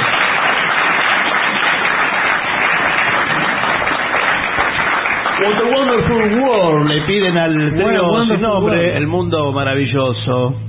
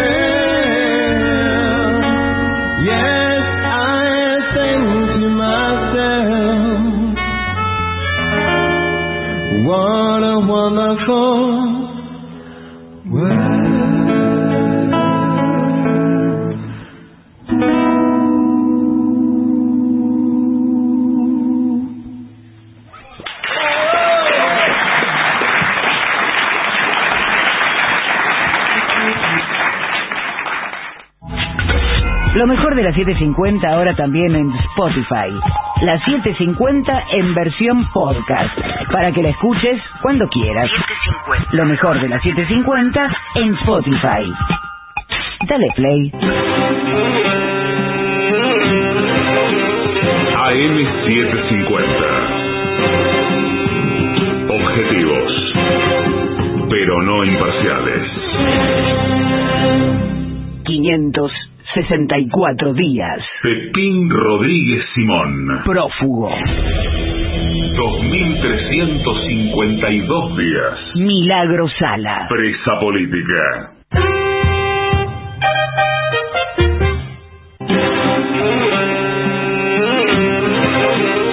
AM750. Objetivos, pero no imparciales.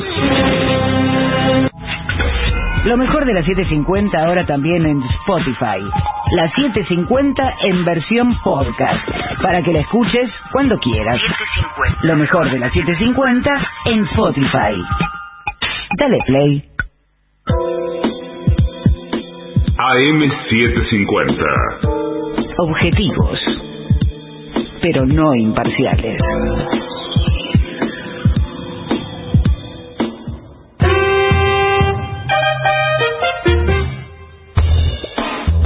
AM750. Objetivos, pero no imparciales.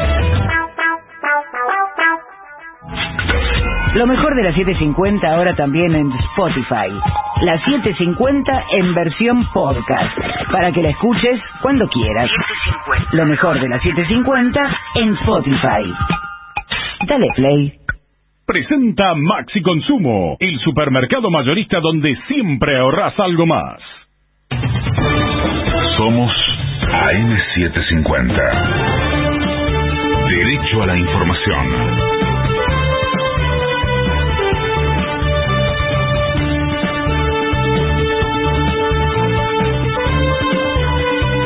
Es la hora una, 53 minutos. La temperatura en Buenos Aires es de 5 grados dos décimas. El cielo está algo nublado. Humedad 88%.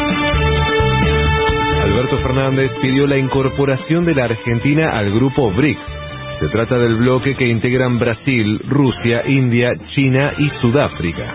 En la decimocuarta cumbre del grupo, el jefe de Estado participó como presidente pro tempore de la CELAC y aseguró que a nuestro país le entusiasma la posibilidad de coordinar políticas para potenciar la agenda del sur global.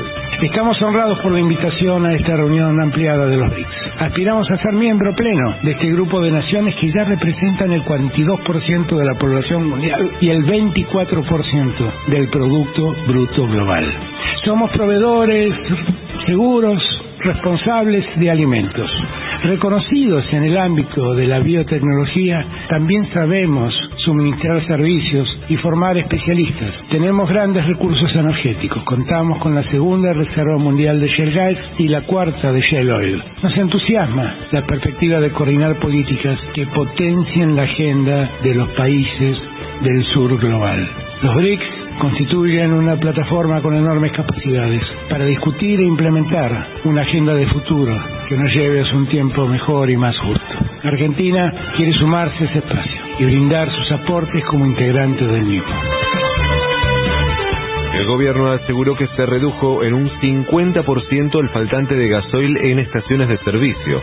El secretario de Energía, Darío Martínez, indicó que se tomaron varias medidas, como compensar el impuesto a los combustibles líquidos para que las refinerías mantengan e incrementen la incorporación de gasoil necesario.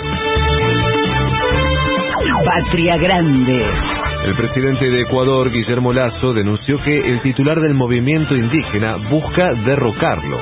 Es luego de que el espacio Unión Nacional de la Esperanza presentara un pedido de destitución con 47 firmas. El presidente del país apuntó contra el dirigente Leónidas Isa por promover su de- derrocamiento. Pelota. Hoy se disputan cinco partidos por la fecha 5 de la Liga Profesional.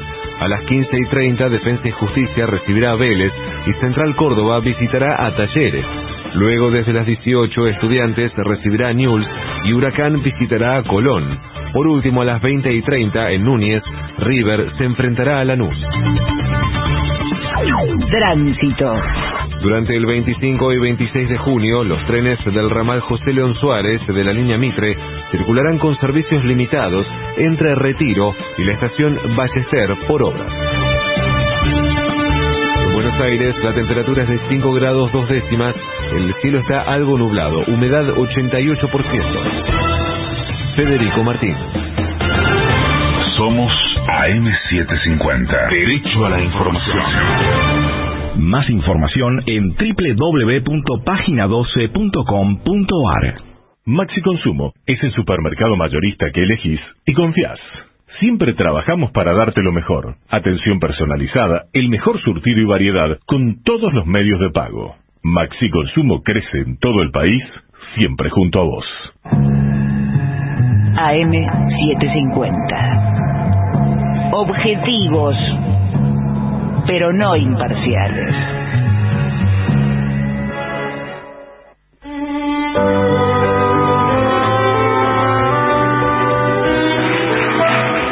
Acá me preguntan si vino el indio. ya vino ayer, me parece. vez, también, ¿no? sí, se, que- Eh, se haber se está- quedó acá, sí. Se quedó, sí. O sea que está. Sí, sí. Vino. ¿Y qué Bueno, vamos a bien. Sí, póngase la ortodoncia, por favor. Sí, que- sí. Hay que, hay que ajustarla bien, ¿eh? Está Porque si no, la mitad de la canción. Eso es del doctor Barragán. Sí, sí. Dentista. Hay modelos Y hay- más y nuevos. hay que lubricarla Cuidado, eh. también, ¿eh? Tenga cuidado, eh, no se vaya a malograr. Hay que lubricarla. Es un poco impresionante verlo haciéndolo. Bueno.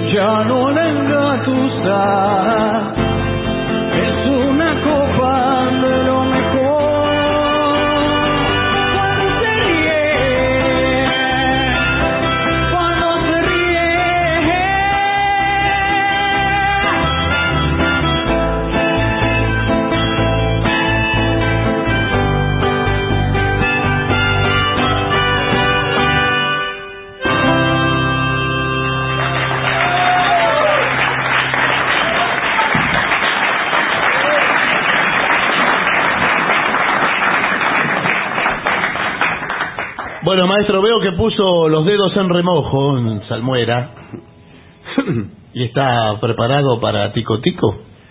¿Tiene ahí la flauta? Sí, sí, perdón. Sí, sí. Taca, taca, taca, taca, taca.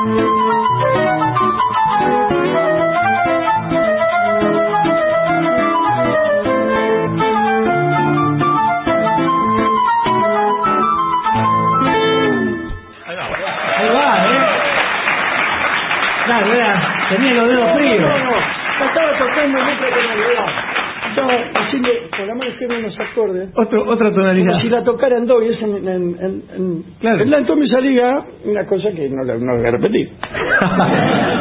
Bueno, debemos marcharnos. Digamos que el domingo vamos a estar en Adrogué, ¿eh? en la plaza de Adrogué, a las ocho y media de la noche, Ocho y media. en la Feria del Libro Bien. de Almirante Brown. Y nos vamos. ¿Con qué nos vamos? Eh, podríamos tocar tico tico. Toda la noche. No. El himno de Liverpool. El himno del Liverpool. Oh, el himno de. Liverpool. ¿Con qué, con qué, Con un brazo. re- con un brazo, ¿no? Ah, bueno, a ver si encontramos el disco. ¿En mí lo quiere? Sí, sí. Y rápido. ¿Así le parece? Pero con la, con la introducción de siempre. Bueno.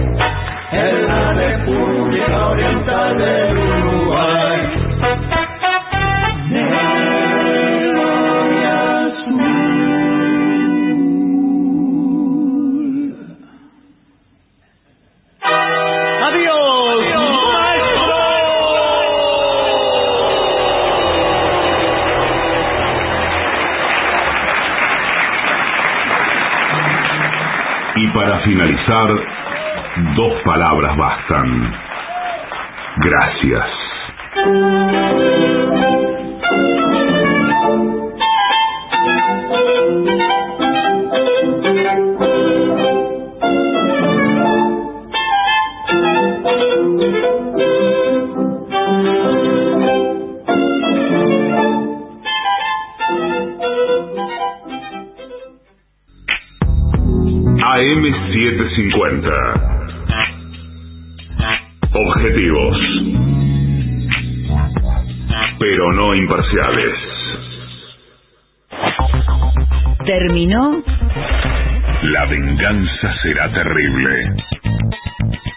Viene Especiales 750. Quédate en la 750. AM750. Objetivos, pero no imparciales. 564 días. Pepín Rodríguez Simón. Prófugo. 2352 días. Milagro Sala. Presa política.